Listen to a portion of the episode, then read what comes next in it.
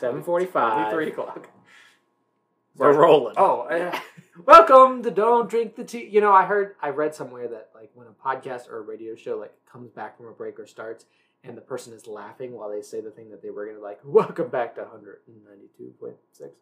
Um, 192. that it makes people more inclined to keep listening because they think that people are having fun. So Zach- Unclined, huh? inclined. Oh. So can you do our intro but laugh?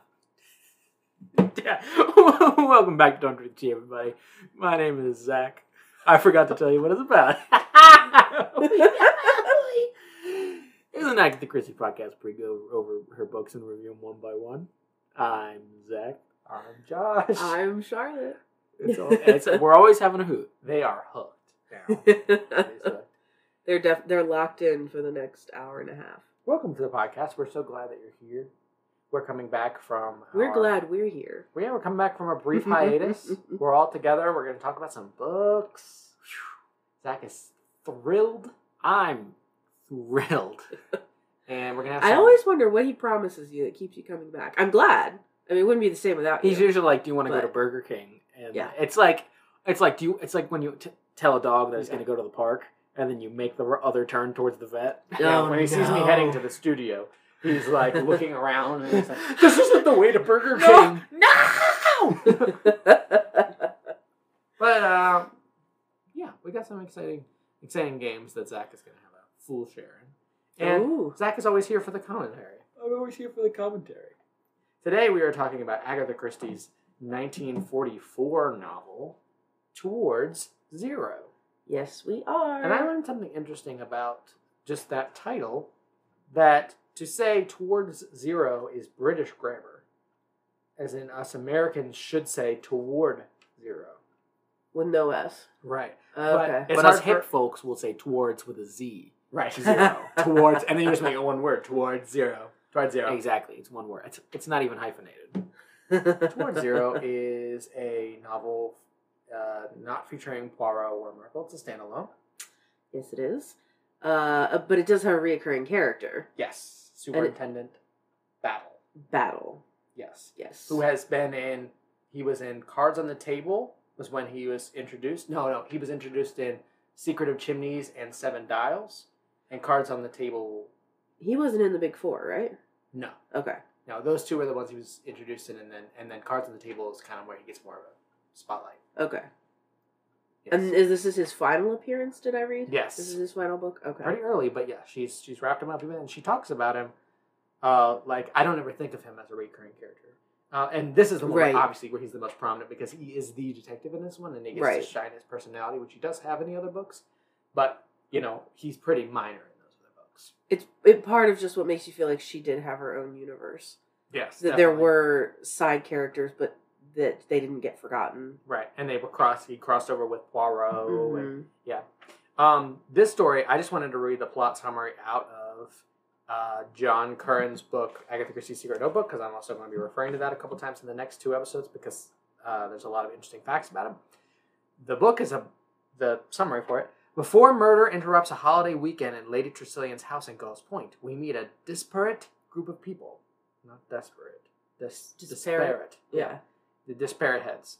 All of their Hmm. destinies are inextricably linked as zero hour approaches. Superintendent Battle investigates a case where the solution seems obvious. But is it too obvious? Dun dun dun. So towards zero, uh, was this one you had read before? I I read this book a long time ago, but I watched one of the movies first. Oh yes, I did read this. I think just in the normal course of it was one of the Agatha Christie's that I owned and picked up and read one day. And I always liked the very beginning. Like she hooks you from like paragraph one or mm-hmm. two. They're just, it's just great. She just throws out this huge idea that's so comprehensive, and she does a great execution with it Yeah. So, like because she what she said or what the character Yeah. Says is that um murder mysteries get it all wrong they start with the murder and work backwards but that isn't the way that it should be because murders are always planned and so much goes into it so really it should be at the end and everything you should be able to experience everything leading up to that Exactly. which And- is so simple and so Yes. elegant. simple, elegant, and so complicated. And the only time this book reminds me a lot of Cards on the Table, actually. Uh, That one starts with her author's note at the beginning where she's like, I wanted to write a story where this was the structure, this was the format. yeah. And that was one with like no clues, just psychology. And it felt like now, later on, she's a little more experienced. She actually incorporates that note, like, oh, I wanted to make a story w- like this Mhm. and she tells you through the voice of the character it's much more natural and you're not going to skip that first chapter like you might an author's note um, and just like cards on the table it is one of her most meta stories i think before like meta is really a thing Right. um, and it's kind of forgotten like it doesn't get talked about as much for how modern it is I, I don't feel like people talk about this one enough. Mm, And. I also just um want to say, Zach, is that a new phone? Uh, it's a new phone case. It's a new phone case. Haha. that is awesome. where did you get that? Amazon. You know, it's- Ew. It's Amazon. this. It's this little like store that I found. You know, not a lot of people plug know little plug it. for our favorite store amazon Yeah, We this little Amazon, place. don't we? I hate Amazon personally. But um, if I- well not a sponsor. Um, that's a really cool cell phone. my neighbor. Jeff. So for those at home, those at home, it is a cow being abducted by a UFO. but it's got such cool graphics and it's, a It's really very cute cool little art, cow. yeah. I'm sure I could have found it somewhere else. But if you want something, you probably can find it on Amazon. Yeah. I didn't look Yeah. for this specifically. It just kind of jumped out at me. And my Yeah. neighbor Jeff had told him that. Yeah, they had it. That's he was like, "I got some UFOs on there." What kind? Of, what kind of phone is that? Uh, iPhone, iPhone 12. Oh, okay. I know everybody's ups- everybody's impressed that I have a an iPhone 12. I am. And who makes the iPhone 12? Uh, Apple does. Is that a reputable company? I've never heard of it. No, actually, they're this little startup that I'm uh, supporting. Oh, want to give a little plug? yeah, everybody go to apple.com and buy a phone, I guess. All right. If you want to be cool and not a loser. two new sponsors. I mean, I'm hoping one day we'll have a big company that's gonna make it big. But in the meantime, we'll settle for Apple and Amazon. I was really distracted by that phone cover. We're starting at the beginning of the alphabet. So I, again, I wanted to read before we started to just set the screen, set this, set the stage. Set- there set we the go. screen What John Curran says about Toward Zero. He's usually right when he talks about a Christie story. Uh-huh. Usually, and he says Toward Zero is superb Christie. The plot resembles a series of Russian dolls with one concealed inside the other. The reader is presented with one solution, and within that is another, and behind that yet another. The motivation and clue laying are masterly because the whole plot is predicated on the wrong solution being uncovered and then disproved, and the subsequent one being discovered. And there is yet another solution behind that.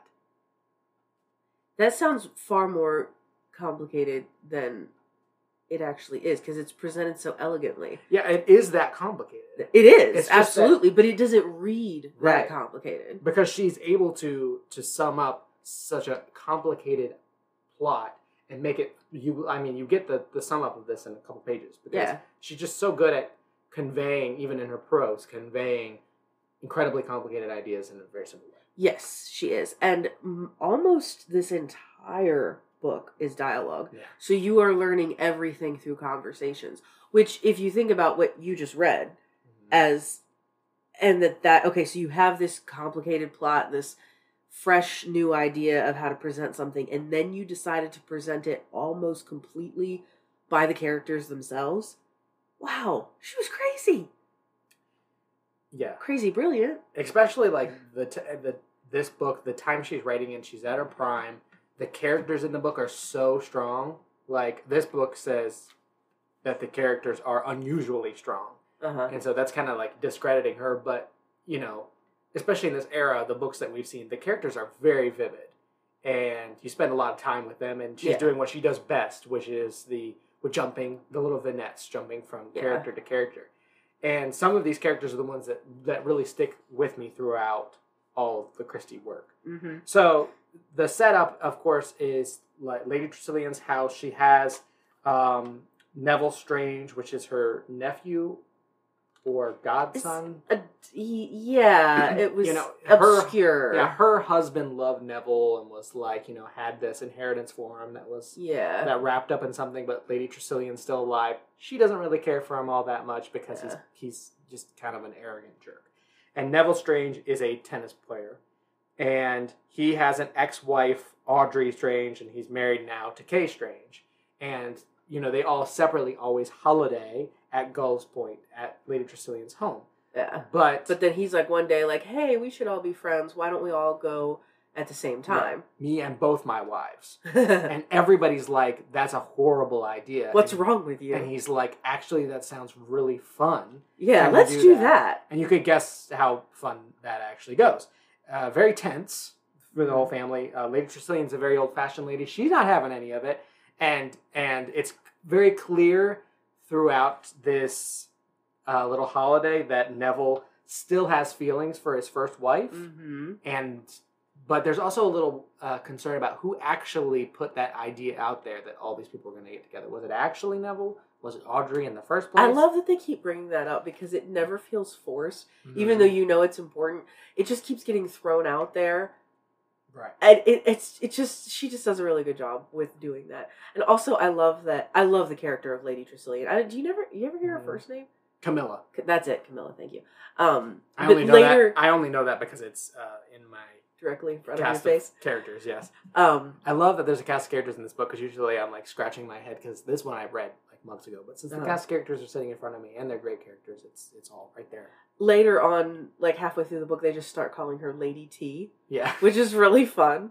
Don't And- drink. She's so she's such a good character. She is. Um, and I know we'll talk later about the the film adaptation, the BBC adaptation. Um, but just on paper, she is great. Right. She And also. I oh, think every I think all of the characters in this one feel pretty fleshed out. Yeah, I think they the all are part. too. She also has Mary Alden, who is her like devoted companion. I really Mhm. like her too because her like whole life is taking care of Lady Tressilian, um, and you know, She's really upset that, that she's 35, which Yeah. I feel like for back then, even back then, I feel like that was a little harsh. She was like, My whole life's gone. I'm 35, by the way, in case anybody wants to know. Like, that's like part of her. yeah, i think that's she- her that's whole- her- what she actually says. Yeah, yeah. Um, and there's also Kay. There's a guy that's always following Kay around. oh, yeah, Latimer. His name is Ted Latimer, and Yeah. it's like her boyhood chum. Um, and he's always popping up like around her no matter where she is, and then, Mhm. you know, there's always the thing that he's obviously in love with her, and she like stringing him along. And then there's Thomas Royd, who is. Uh, always loved Audrey, and that's very clear. He's kind of like a sad sap that also hangs around, and that sounds like a lot. And I know we're just presenting these characters. It sounds like a lot that you would have trouble keeping track of, like you can with some of the bigger casts. But they're they all have a lot of screen time and they're all very realized so quick because Christie's so good Mhm. at summing up a, a character in two paragraphs. hmm And you get to know them all very, very well. Um, uh, yeah, were we going to call spoilers for this one? I feel like we almost have to. I think we should but- because it's in the nature of what makes this book so awesome and and- Right, because I just feel like we'd be hampered by the things that we yeah, because we keep being like, and that's that. Sorry, what I was gonna say now sounds really rude. I was Uh-oh. gonna say no. I was gonna say what's even more annoying, and not by not like what's even more annoying than the noise you just made. That's not what I meant at all. What's even more annoying That'd be fair. If we didn't call spoilers is that we just constantly have to stop ourselves and be like, well, you just got to read it to understand to talk Right. about how good it is. So Yeah. you know what? If you if you want to read this, which we recommend, yeah, stop it right now. you know? And this isn't one of those books that it's like, oh, it's a twist book. I mean, all mystery ones are like that, but it's like it's not just the ending that's good about it. It's a right, fantastic book up to that point, but the ending is one of her best, even though it's like one that she used slightly otherwise. Uh, but this is, I think, the best she ever did it. Um, so yeah, I think so too. yeah, at the beginning, there is a character named Mr. Treves, played brilliantly by uh, Tom Baker in the BBC version. yes, He's the one who sets this all up about, isn't he? Yeah, he's about murder being um, happening Yeah, at the end of the story because he's a lawyer, and he gets to this to Gull's point, and he has this really interesting story about these kids that he knew, they were out practicing shooting bows and arrows like me and Zach do. Always out shooting our shooting our bows. We're archers. Right. And the only reason that this didn't happen to us is because that we're both really bad aim. But one of the kids got shot in the eye with the arrow and died.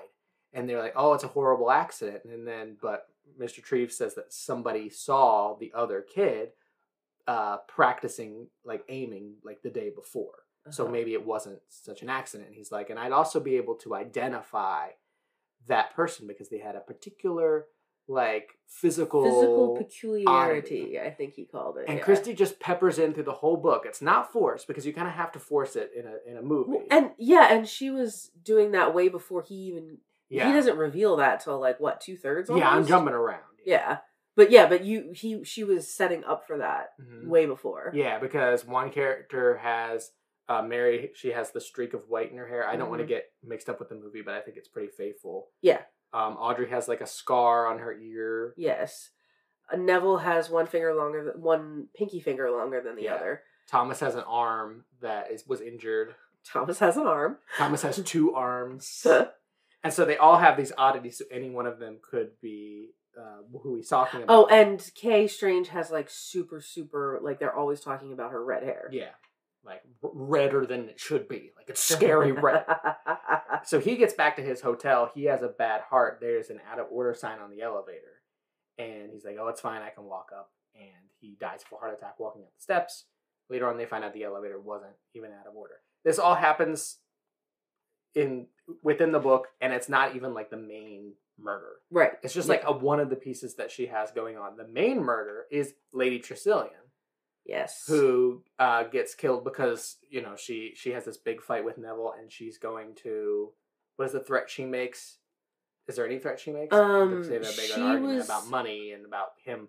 Not no, because she doesn't have any control of his of Right. whether he gets money or not. until she dies. Um, she's gonna send Audrey away, right? right, because he's she keeps hearing like you know the fool he's making of himself. Like, Right, and she respects Audrey and, and doesn't like him, so Yeah. and he's like, "Don't take it out on her," and which it's it's kind of a stupid thing to argue about, to be honest. But Yeah, I mean, he's incredibly arrogant and like he won't listen to anybody. Uh, She's found dead the next day.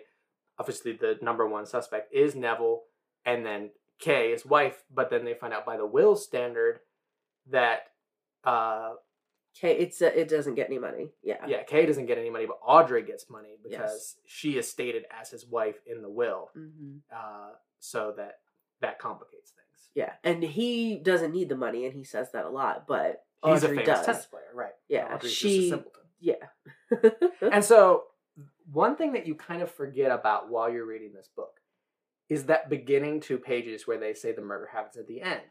Like, if I think if you're reading this book for the first time, you're just kind of like being entertained because it's just a Uh-huh. perfectly good mystery that either you forget or you think like, well, these murders happen in the middle. Two murders happen in the middle. Right. Like, this book was bragging about murder supposed to happen at the end yeah, and we'll talk about that later but she does that mm, so well that you probably will forget what happened on the first page uh-huh. when you're in the middle and it's going to Yeah. come full circle when you get to the end right.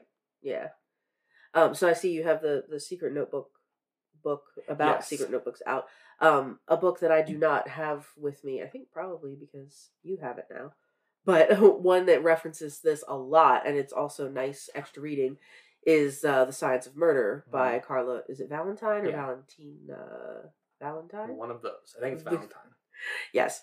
Um she talks a lot well she talks about like all of Christie's books, Mhm. but she talks a lot about this one specifically because there's so much forensic evidence in it. And very she was new at the time right, and she was uh you know saying how good Christie was with it because she was part of the detection club. There were members of the detection club who were um not even just like previous employment or previous jobs in like crime detection they were currently working like was it not a chief of police or something i know there was there were like some pathologists and some yeah uh, they had they like had real knowledge from their right and so they and she read a lot of articles uh, in Mhm. scientific journals so yeah there's a lot of and again it feels like it would be too complicated that she's just that christie was adding too much but it all works And she It's- makes it so simple because Yeah. there's talk about hair uh you know, identifying somebody by their hair. Mhm. Fingerprints are involved.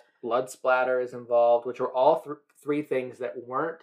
Whenever they were being used in mystery fiction, they were always completely untrustworthy. Right. So it's not even just, oh, okay, here we have a potential murder weapon with fingerprints on it. Like, okay, should be cut and dried. But they're like, no, it couldn't have been this person. It's like, all right, fine. Well, then they wore gloves. It's like, no, they couldn't have worn gloves because that would have smudged the fingerprints. It's Right. like, wow, so many layers. Yeah, and she like I, I appreciate that book ta- talking about that. Like she always knew her stuff. Like she wouldn't Uh-huh. include these things if she didn't know about it. Right. Um, she wanted it to be represented accurately, and so uh, pretty much what they they begin to figure out by searching through all this evidence is that someone is trying to to uh, frame Neville Strange because they they wore his jacket. They Uh-huh. used something that had his fingerprints on it Yeah. all to frame him. So they stopped thinking about who would want to kill Lady Tressilian. And then they're like, okay, well, who would want to frame and hang because you would still get hanged? Who right. would want to f- hang Neville Strange, which would be the end murder. Right. So, and it and Nev- it, it appears Neville's alibi is completely accidental. I guess that kind of ruins it. But anyway, it seems like just a pure chance Yeah. that he gets an alibi. So, um, Zach, am I talking loud? No, you're fine. Okay, good. Am I talking pretty? So just Uh, you're talking ooh I can't hear at all out of my left ear, so I just want to make sure I'm not yelling really loud. What? I've been transcripting everything that happens in the podcast so far and showing her. We've been editing out the pauses. What? Let's move on. Thank you. Okay, so he said, let's move on. See that there? oh, thank you. Okay. And then you said, thank you. What? And then I said, he said, let's move on. You said, oh, I hope. I hope the closed captioning is better than the movie I watched last night. He's talking really ooh right now, Okay. and I just want you to know that. So have, when you're imagining what he's saying, if you can imagine like his fingertips touching like this, as he talks, And my mouth being like a W. yeah. And so he's like like almost like two finger guns pointed at each other and Uh-huh. like touching, and his mouth's a little W, and he has like one foot up in the air and his head tilted. wow. Yeah, And I'm wearing like a, a little vest. That's a lot to imagine. and he's got cute socks on, but Just you a, can't see him. just a little, just a little, just a little. You have boring socks on. Yeah, they're white. Nothing personal, just they're just boring. Anyway, So are mine today. that's fine. Aw. They're just gray. Yeah. Well, you were wearing Crocs. You don't need to wear Crocs and crazy socks. Yeah, that'd be too much. That'd be too Yeah. much. Our heads would explode. You didn't have. You don't have. If you're wearing Crocs, you don't have anything to prove. It's true. It's it's shown that I've given up enough. I got nothing to prove to nobody. so yeah. Um. What what. uh, What is what is there? What I is mean, there more to plots, say? Yeah. characters. It's it feels like a cop out just to say they're all awesome. Yeah. Up to this point, it's all told perfectly, perfect pacing. Pretty much universally, you can. Everybody agrees that this is a great book among the Christie fandom. Usually, it just doesn't get a lot of attention outside. Like there are a couple movies, but mm, straight to screen usually pretty obscured. Um, she did do a screenplay of it. Uh, it just didn't get picked up. Uh, I could see how this wouldn't be that. It, it could be done well, I think, for the stage. It. I think it's a. I think it translates well into a movie Yeah. because of all the dialogue, because of the the well rounded characters. It feels like a very visual book, but I don't know it. I think something would be compromised if you had to be, um, to cut it down to just whatever the sets would be, like two or three set pieces, um, because you do kind of travel around a lot Yeah. in this book. In her secret notebooks, it talks about she had a le- uh, letter from a publisher that talked about a, a new end to the book, meaning we don't know what the old end was. This was the new end. Oh, And of course, there's always speculation with several of her stories that she changed the killer. I do not believe that because the thing with Christie is that the killer is almost always exactly who it has to be for I the book to work. I don't think there's any other way for this book to work. I don't think so either. So she probably just changed something with the denouement. Yeah. Um. Oh, you know about what it was, because the the the very very end, which I feel like you have to specify with Christie a lot, Oh yeah, yeah, yeah. is this like there's the there's the sum up and then there's but sometimes even after that you Mhm. like you cannot skip you have to read till it says the end Yeah, yeah, yeah. um but at at the very very end like you think Aud- audrey's gonna end up with one person and she ends up with somebody else Yes, yeah, yeah, yeah. Probably that. Mhm. which i feel like was probably the quote un- the air quotes new ending Yeah, that might have been a publisher. Evidently, she, her publisher was a little uh, needy around here because we'll talk about changes in Death Comes as the End. right because yeah when you said that i'm like wait a minute that's the next book that's not this one Yeah, Death Comes as the End also has a change, and also I don't necessarily think may have been the, identity of the murderer because I wasn't that the one where we were supposed to speculate we can yes, Okay. and there's also speculations in this, but I'm not hundred percent sure that there was a different identity to the murderer. But we'll get to that when we talk about that one. But you know, it's w- almost always with Christie. That's I'll read a book. months away Yeah, almost The- always I'll read a book and I'm like, th- it could. It's not. You know, it's not anybody else. That's for a lesser author. It is always who she says is always the person who did it. right i would Which is stupid to say, but I mean, it could. There is no alternate ending. Like in this book, that cannot end any other way because right the whole book. It's not like they say some authors do, where they they get to the end and then they they read it back and then they pick a name Uh-huh. out of a hat. Like the whole book is constructed around that solution to make it right perfect. i feel like it had to be Yeah. um and i'm sure there especially are this one. yeah no this one in particular yeah um i feel like probably there are some people who could go through and read it and like present you with a seemingly plausible case for Mhm. another person but i don't want that i i want what Yeah. she did and it could be possible by the facts of the book, but also not only did she make it where it was possible in the book, but also thematically satisfying. always, Yes. because Yeah. she also was an artiste. yes Um, do we want to talk about the solution now? Uh, probably yeah Why don't you take it? So, so yeah, so we talked about that Neville Strange was uh, being set up because at one point they were just like on the verge of arresting him, and Superintendent Battle was like, um, "I didn't like the case against you, but it definitely would have condemned you. Um, do you know anyone who hates you?" And he's like, "What? Everybody loves me." And he's like, and, and this is like her, the actual words. It's like, no, someone who hates your guts. And he still wasn't getting it. He's like, Nobody hates me. I'm the coolest boy in the world. I'm pretty much. Ulu. he was standing there with his little W mouth.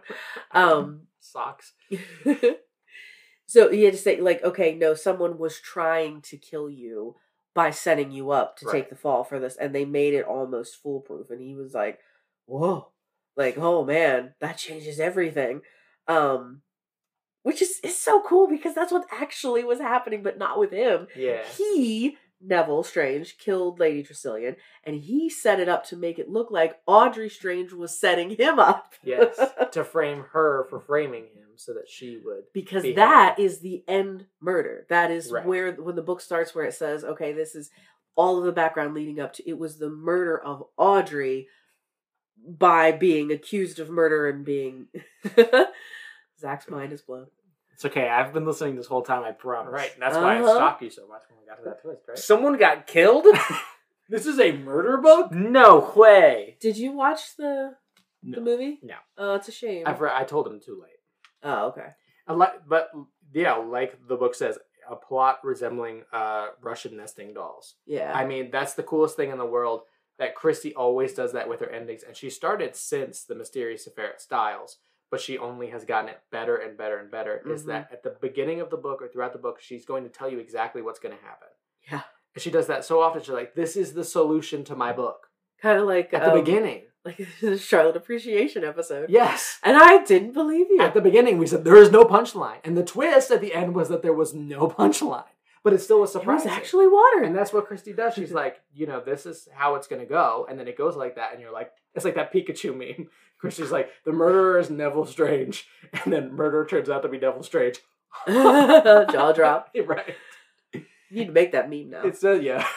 Spoilers. It's just it's so brilliant, and I I was telling Charlotte this right after I read it because I read it a long time ago. This book, of course, there's so many books I love, but this book and Cards on the Table are just so brilliant in that way of how it's so complicated and so simple that when I read this book, it just makes me want to sit down and write. yeah. Like it makes me want to write a novel one tenth as good as this because I'm so as somebody who loves mystery, I love all the kinds that she does, but I'm most attracted to the way that she she knows the mechanics of a mystery. Like she knows how to construct one better than anybody else in the universe. Mm. And just how she gets those gears and understands them better than anybody else does. Yeah. That we can't even wrap our heads around how could I present that information to fool anybody? How could I fool Right. somebody by telling them the truth?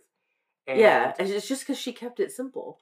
Right. And so many people, e- even if you handed them, like, okay, here's the basic premise, here's the beginning, here's the end, they would have made it so clunky and heavy and yeah. uh, a slog to read that it wouldn't have been so satisfying and enjoyable. And you read it because you care about the people, Right. but still, it's a it's a great solution. And that's well. one of the reasons why she's so great is that she condenses everything to its simplest form. Obviously, there's red herrings and there's embellishments, but at its core, it's an incredibly simple story, and it Yep. almost always is. The, the The Notebook talks about murder at the vicarage, another one exactly like this. yeah, Death on the Nile. Um, most of her great works are very, very simple stories that are only complicated because you overthink them. right, yeah. Because most people leave them to their own devices. They are going to complicate it themselves. You don't have to do that for them. They will they will crowd it in their own mind while they're reading Yes. I love this book. I want to kiss it. I want to kiss this old lady on the cover who's half a skull. I dare you. How much? I dare you. A double. I triple dog dare you. How much? I did it. Great. Now you've got old lady death in your mouth. Uh, let's talk about the the one, uh, pretty much basically the one mainstream movie version of this, which is surprisingly the Agatha Christie Marple movie version. They add Marple to the story. She's a friend of Lady Tressilian. That's pretty much all they need to do, and she's part of the investigation. And they take away Battle. Yeah. Superintendent Battle's And- not in it at all. and they kind of give his role to uh, Alan Davies. Alan Davis, yeah. Davis. Yeah. And sorry. And uh, I always say Davies. Everybody does that. It's fine. and uh, but they keep uh, essentially everything else the same. yeah, they do. They do cut out. um There's one person who's kind of on the fringes that she tries to make a little bit more important than he actually is, and I can see why she did, and it doesn't not work. But the fact that the it works the fine without it. Angus McWhirter character, which I think is actually his name, completely disappears in the Mhm. film version, and like you don't need him, you don't miss Yeah. him at all.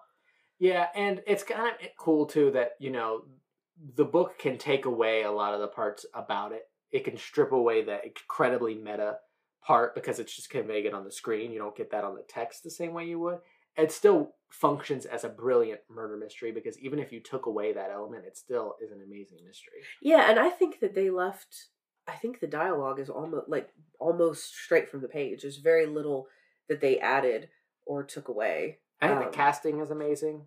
It was really good cast. The lady, the woman who played Lady Tressilian was was absolutely perfect because like Mhm. uh, Miss Marple, and it's it's a Geraldine McEwan, which makes Right. it better. which is the better half. People have been. I've Yes. heard people saying the Julie McKenzies are better. They're incorrect. oh, they're horrible. I've been rewatching. They're so there's a few that are good, but there's Geraldine Oh. McEwan's batting average when she was at the bat. It's so much better. now I have an image of Miss Marple as played by Geraldine McEwan. Put me in, coach.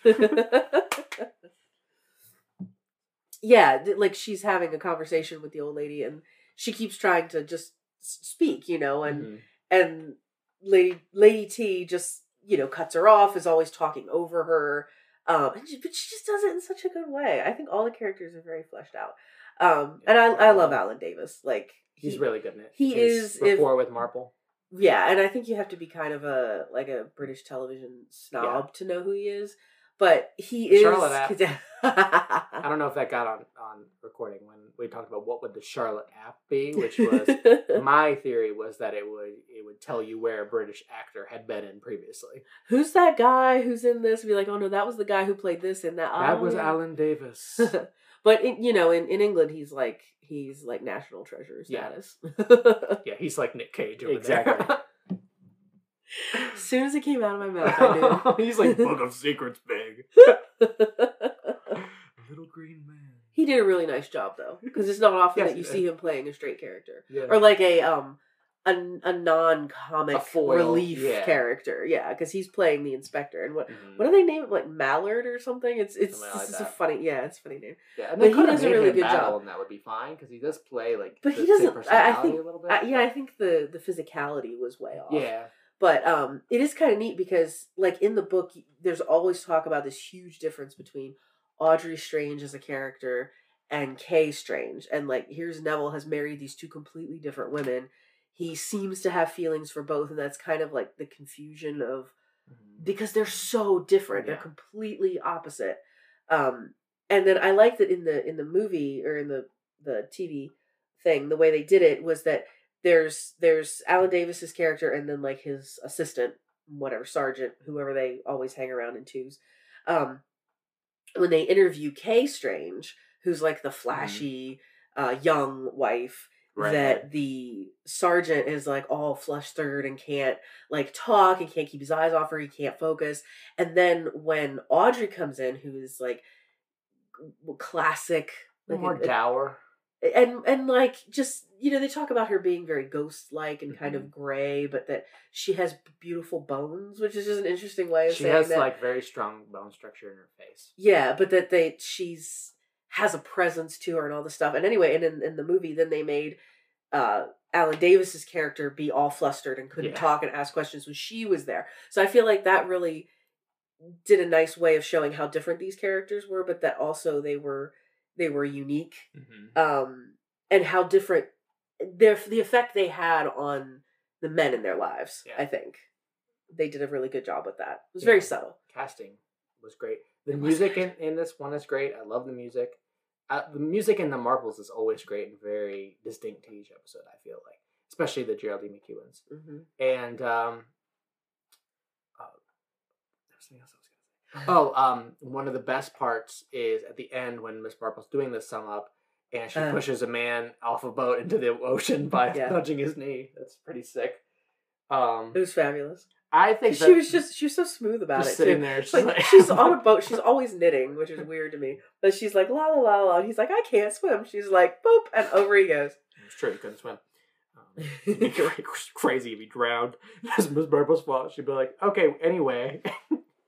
I I've always like, but he died telling the truth. because I, I watched this one before I read the book, which I always hate myself for doing. yeah, But I I have always loved this one. I think they Yeah. just do such a good job, and I think it is even though she's not even in the book. I think it is one of the best episodes of Marple. it that is. They did. Yeah, it's excellent.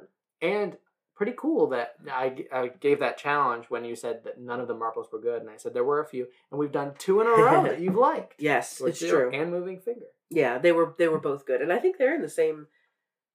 Both- they're in season one or two. Yeah, I both think they're they're not back to back, but yeah, yeah. yeah, they were both very well done. And Julie McKenzie will have some good ones. We'll run into those. But Geraldine Like McEwan one. just had name one. I said like one. Yeah, Mirror Crack'd is good. we did the Blue Geranium. I think that was pretty decent. Oh yeah, I need to rewatch Uh, that. Folly. I think Kirby Mystery's not bad. Greenshaw's Folly wasn't bad, Yeah. but I don't remember the story. So Yeah, anyway, that was off a short topic. story one. Anyway, anyway. Uh, did you have anything else to say about the book? Do you want to rank this baby? oh, I think we should. Let's rank this baby. That's the that's the ranking theme song for now on. Don't forget. Okay, the only thing I have to worry about is harmonizing baby. So I um I'll, I always rated on my Goodreads first and bring that up. I gave Towards Zero a five star rating on Goodreads because I believe that this is a five star book. It is brilliant. It is a masterpiece, and I am not stalling because Charlotte's not in the room right now. Holy crap! So I would give this. Let me guess. You said stars. this was a five star book. I would give this book five stars. yeah, I think it deserves it. I knew that you were going to do that, and I so I was like, okay, how can I like start an argument about this? How can I be like, well, you know, I would say four point five, and the only thing that I can do, and it's really not even fair, just it would just be nitpicky, is the thing at the end Yeah. where it's like, oh, I you're going to marry me, Audrey, out of nowhere, and it was Yes. it, it was it was um it, it was a a poor choice for the very very ending but again i feel like that was probably her publisher to be like can you make them fall in love Mm, yes. and she was like ugh and wrote one sentence and was like I, all I get. agree. That's like the one part of the whole book where I was like, eh, but it wasn't enough that like would make me drop it. it was like what this is ruining that no yeah, but not. I could I could agree to four point five and meet in the middle, but just seven, i don't guess. like because I was thinking, okay, how this is gonna put it up there with and then there were none. Which one do I rate higher? And it would Well- still be and then there were none. Yeah, but so like there's even a if it ton. has to be a four point, we have a bunch that are five stars. Okay. So we have seven that are five stars. Wow. So I can just go through them and say, is it better than? Is Towards Zero the novel better than Murder on the Orient Express? yes, in my opinion, absolutely. And I love Murder on the Orient Express. I just it's so much more of an entertaining read. Like Yeah. Murder on the Orient Express is like the blueprint, but and this has this this, excels has, over it. This has style points. For it being well known because I don't like mainstream. book. I don't like mainstream What? stuff. Is it better? Who said that? Zach, you're a freak. Oh, Is it better than Cards on the Table? Yes. I can agree with that. I have strong feelings for both of them, Yes. much like Neville. Towards Zero is my Kay, and Cards on the Table is my Audrey. Oh, see, you always go back to Now, this is the one where where it'll get testy. okay. Is Towards Zero better than the ABC murders? Oh, Testy. in my opinion, in execution, yes, it is. Ow! I still love personal Sorry. choice. I still love ABC Murders Yeah. more. And if someone said, which, which one of these should I read? I'm going to say both, but read ABC Murders first. But that is just a personal, like, just love for how well she did something that other people Sure. have done so badly. But as far as like which book is technically better, like if this was like um Dancing with the Stars and like, oh, don't give me all the flashy stuff and distract So me. Towards Zero is let's face Towards Zero is Guy Fieri dancing with an actual dancer, and ABC Murders is Brad Pitt. oh no. Um Flavor Town. I'm voting for Guy. I'm just being. I'm just being straight up. I'm. I'm calling. Has he been on Dancing with the Stars yet? I feel like that that's a thing that's I don't feel like Dancing with the this Stars is still a thing. It it? is. Okay. It is.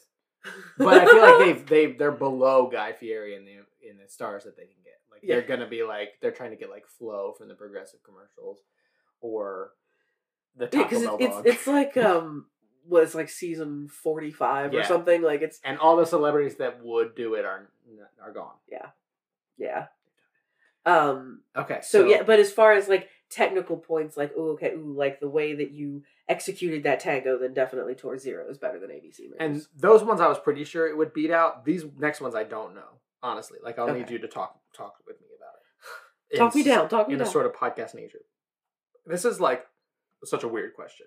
Is Towards Zero better than the murder of Roger Ackroyd? oh man. I don't know. It's just so different. Do you have opinions, Zach? um. Yeah, but I'm gonna save them for the end.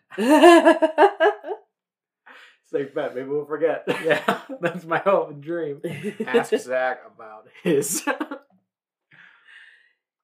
is it it oh man see that's the problem with comparing christie to christie you run So into different. some right and I, I there's probably no wrong answer and i think that uh, that people like for example if um aaron was here that he Oh, would yeah. probably because of the, the issues that he has with the ending um so or the yeah the reveal. So um, yeah, and then you know it's it's so hard with something like Murder of Roger Ackroyd that is so huge in reputation and how it changed literature, but you know objectively, Towards Zero is an improvement in character, in style, in prose. right because It's even a more elaborate twist, I'd say. tbh yeah i agree I'd put it above What does that stand for? Talking about Harry, Talk about Harry. I'd say it is. I would put it. It's probably Christie's sacrilege, but I put it above Murder of Roger Ackroyd. okay. I'm not going to argue that point with you. Five. Little Pigs. Oh. Yes. You'd put it above Five Little Pigs? I think so. That one I wasn't sure about. Just because I mean Five Little Pigs is great and also has some familiarity, but there was this this one is like how how how you can compare it to like okay, with Five Little Pigs she she trimmed down all a lot of unnecessary Yeah, things yeah. and then it was like okay, you're down to just you think that you've gotten down to the bare minimum and then she's like no, I can trim it down even more and make it cooler. I feel like that's the only thing that edges it out.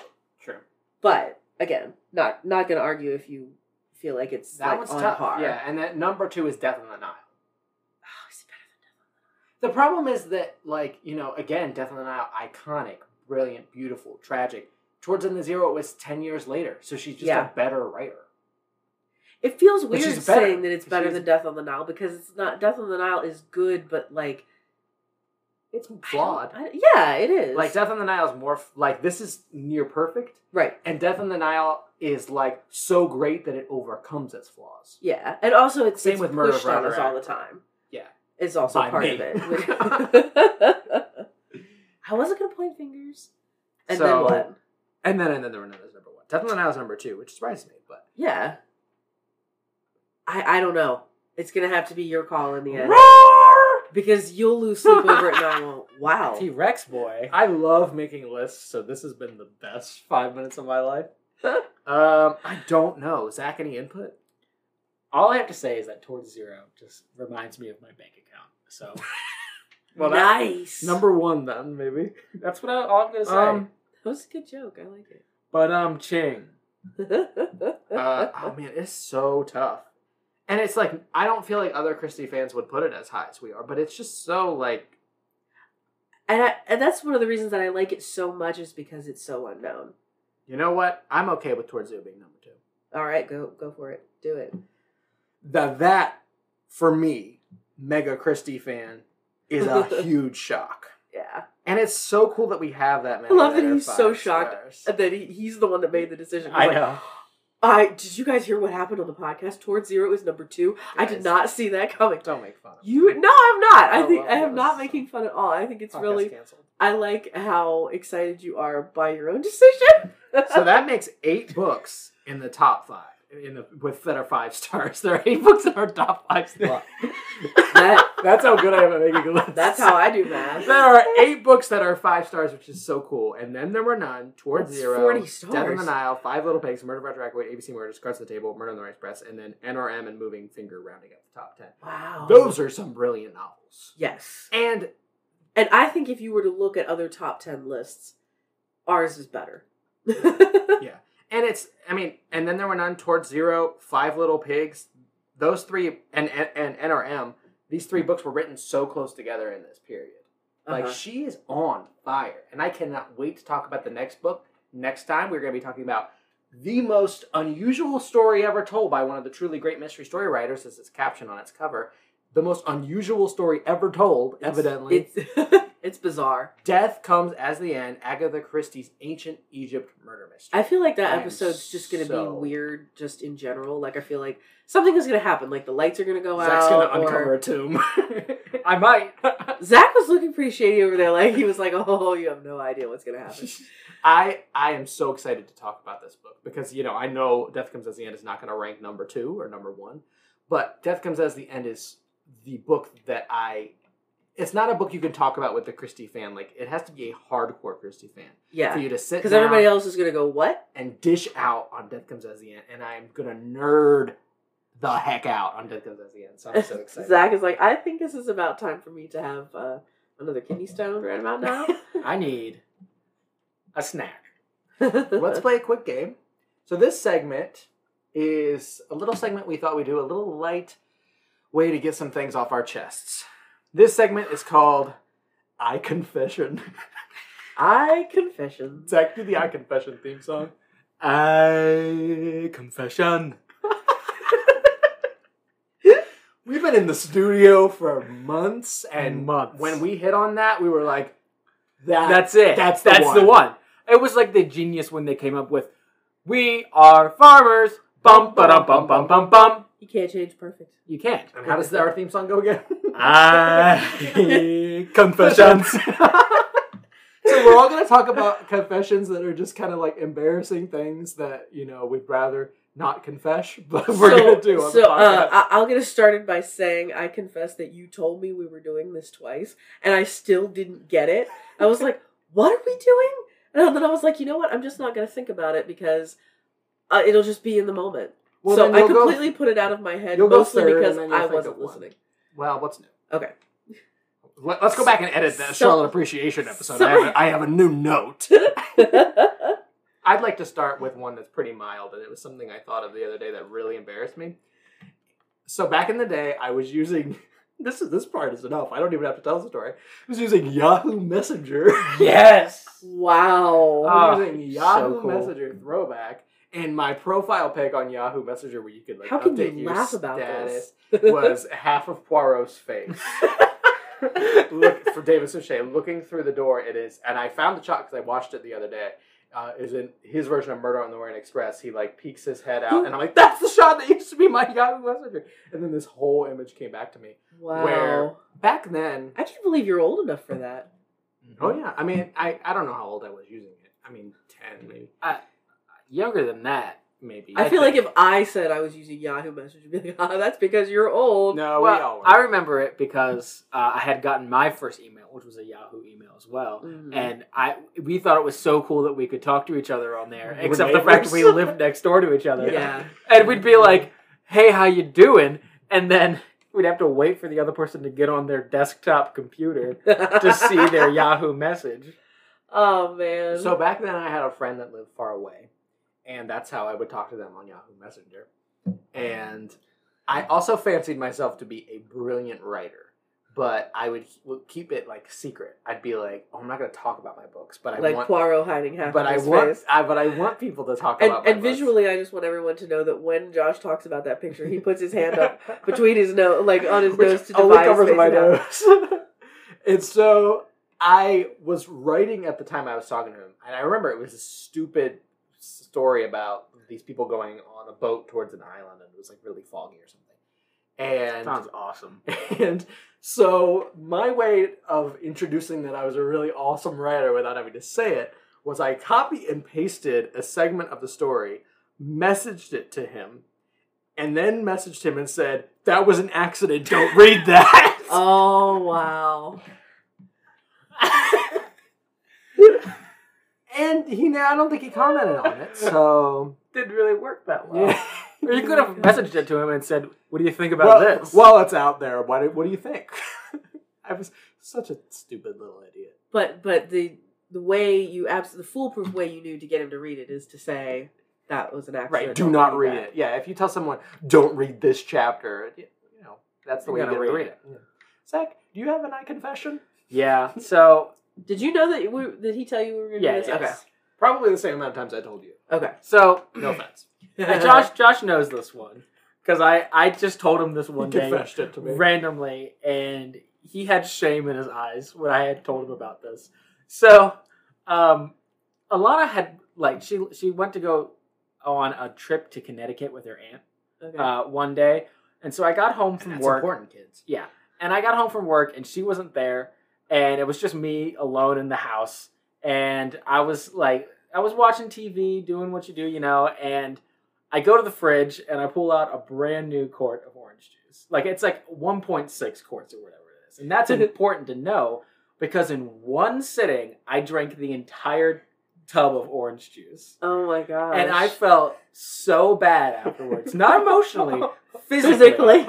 because I had drank this entire thing of orange juice, not even out of the bottle. Like I kept filling glass. I felt like I was an alcoholic that kept pouring him another glass of whiskey. Hit me. Except it was a tall glass of OJ, Oh my Right? gosh. and I would drink it, and I got to a point where it's like I don't want to drink this anymore, and I was almost done, and I was like, "Wait, but you can do it."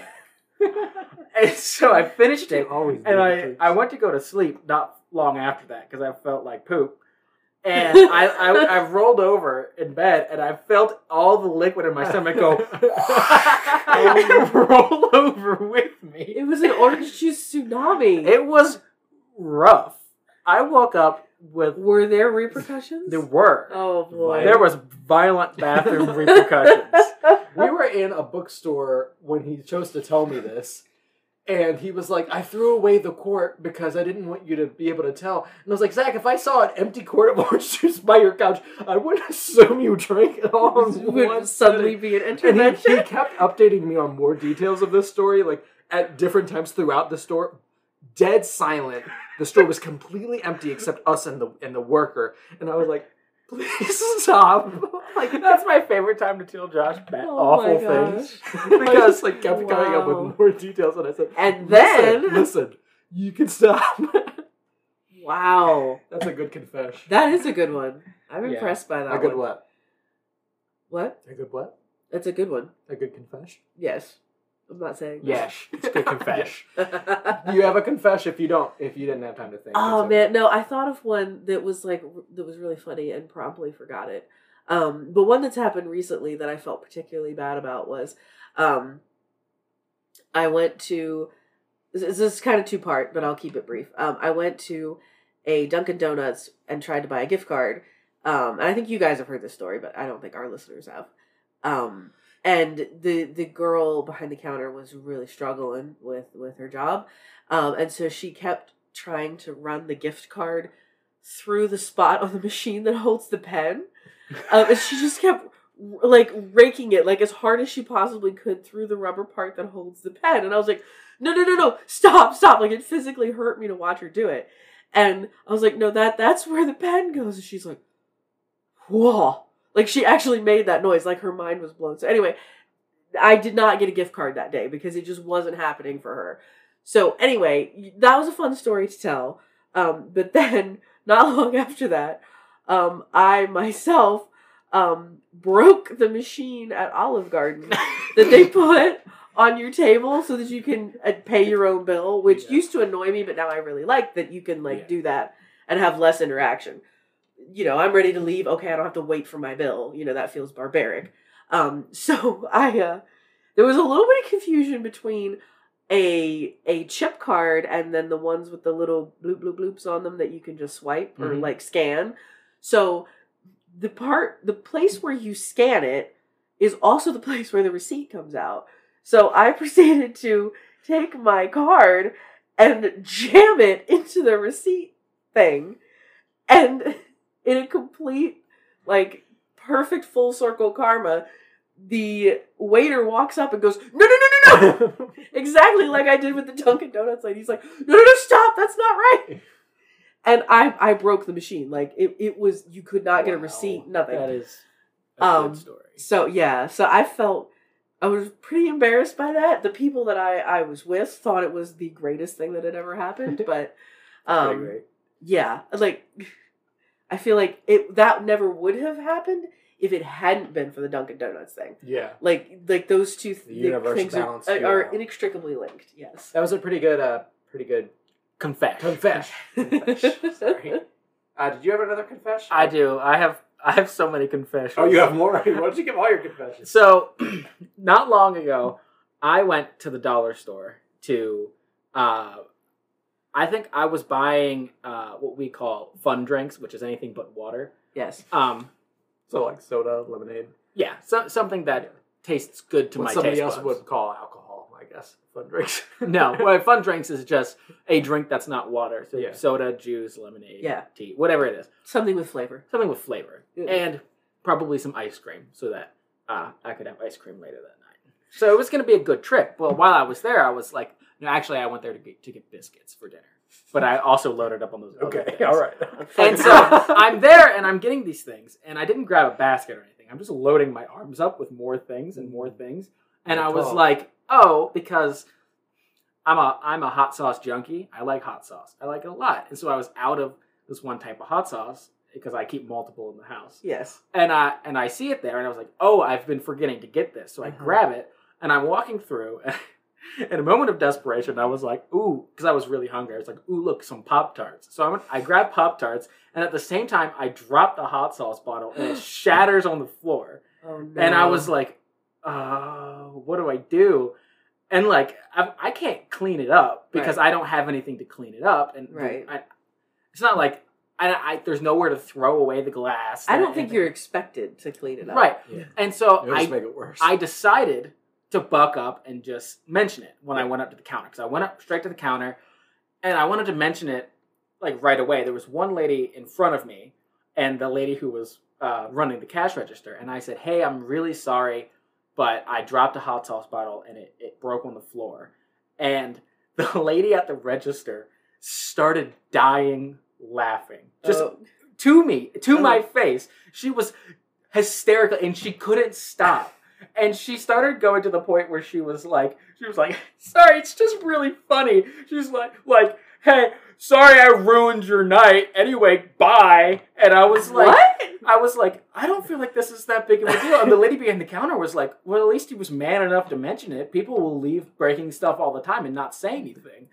And she just would not quit laughing until she got out. And after I left, she was pulling out, and I saw her point and laugh at me oh Wow. as she pulled out. So then, the next day, the day after, I go to the dollar store to buy stuff for pizza because I didn't plan to make pizza, but it just came. up- It, the spur of the moment. It just happened, regular. you know? And We can't control these things. and the dollar store's so close to my to my home that I decided I was going to go again. And so I went again, hoping hoping and and just wanting it to be different people there, you know. but Yeah. of course I go and it's the same two workers. And I I didn't grab a second bottle of hot sauce the first time I was there. right. So I grabbed the bottle of hot sauce that I needed and I went up to the counter with substantially less things in my hands. Uh huh. And so I get up there, and the one girl who was uh, uh, who didn't see who who it was who broke the hot sauce bottle, Uh-huh. I put that bottle up to the counter to her, and she turns to the other lady who I told and was like, "Hey, you ready to clean up some more hot sauce?" Oh, and starts like running into it, not realizing I was the guy who Oh. spilled all the hot sauce. Oh my god. and I got like so red and flustered. Oh. I was like, yeah.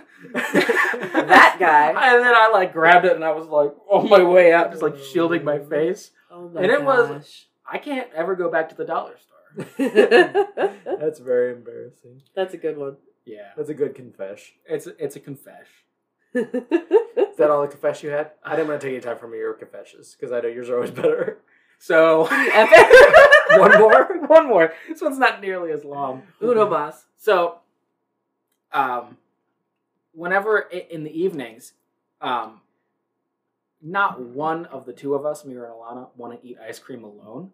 We like to eat ice cream together Okay. as a social activity. It just feels nicer. You probably don't need to explain that as Well- if it's weird. So we get like one of the little Ben and Jerry's, and we split it Okay. just so that we're not going to eat too much ice cream in one you- in one go. and also they're really expensive. Yeah. Um, do you saw it in half? Like do you use a knife and cut No, down I get a little cup, and we scoop some out into a little cup, and Okay. then one of us eats it out of the thing, and the other one eats it out of the cup. Okay. Do you take turns who eats it out of the pint and who eats it out I of the always cup? eat it out of the cup. Oh, really? Okay. She likes eating out of the pint. yeah, it's satisfying. Yeah. Okay. So I always eat Continue. it out, out of the cup. So we're sitting there, and, and we're, I'm scooping it out the other day, and a scoop of ice cream falls to the floor, and I just scoop it up and put it in the cup. oh, you still ate it? It's Ben and Jerry's, bro. Of course you And do. so I just put it in the cup, and Alana was like, Are you going to eat that? And I looked at her straight in the eyes, and I said, Yeah. And she was like, That's pretty gross. And I was like, Yeah. It's and then she put it, Jerry's. and then she put another little scoop in, and then I walked back to the couch and You ate ate the it. floor ice cream. Yep.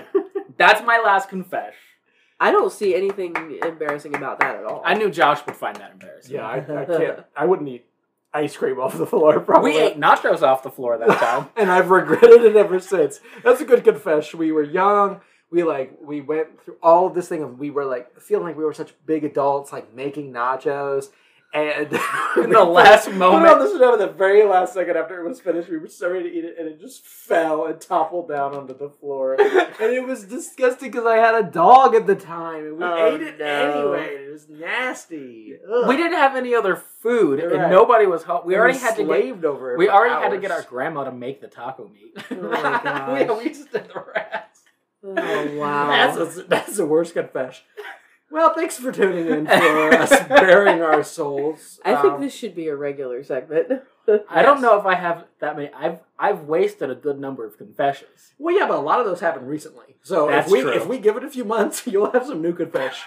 That's true. That's, I feel like it's one of those things like when it comes back to you. Like I had a second one that I thought you guys would really enjoy, and I was like, they're gonna get a lot of satisfaction out of this, and I have forgotten it, and that makes me really mad. So next mad. time, So write it down. yes, if it happens, write it down. You, uh, everybody at home, let us know uh, your confesh. If you got a confess, send it in, And we'll share read it. and we'll keep it anonymous. So We'll even read if you're it- yeah, like, we'll- we'll I have no love for my family whatsoever, they won't know it's you. It, we'll pretend that it's us. Yeah. Yeah. So we'll just That's have to me. draw them. we'll have to draw them out of a hat and be like, I have to confess to this thing. Me personally sent into the Instagram. I have no love for my family. Thanks, me. And we'll remember the theme song, which is I confession. Thanks for tuning in. Have a wonderful day.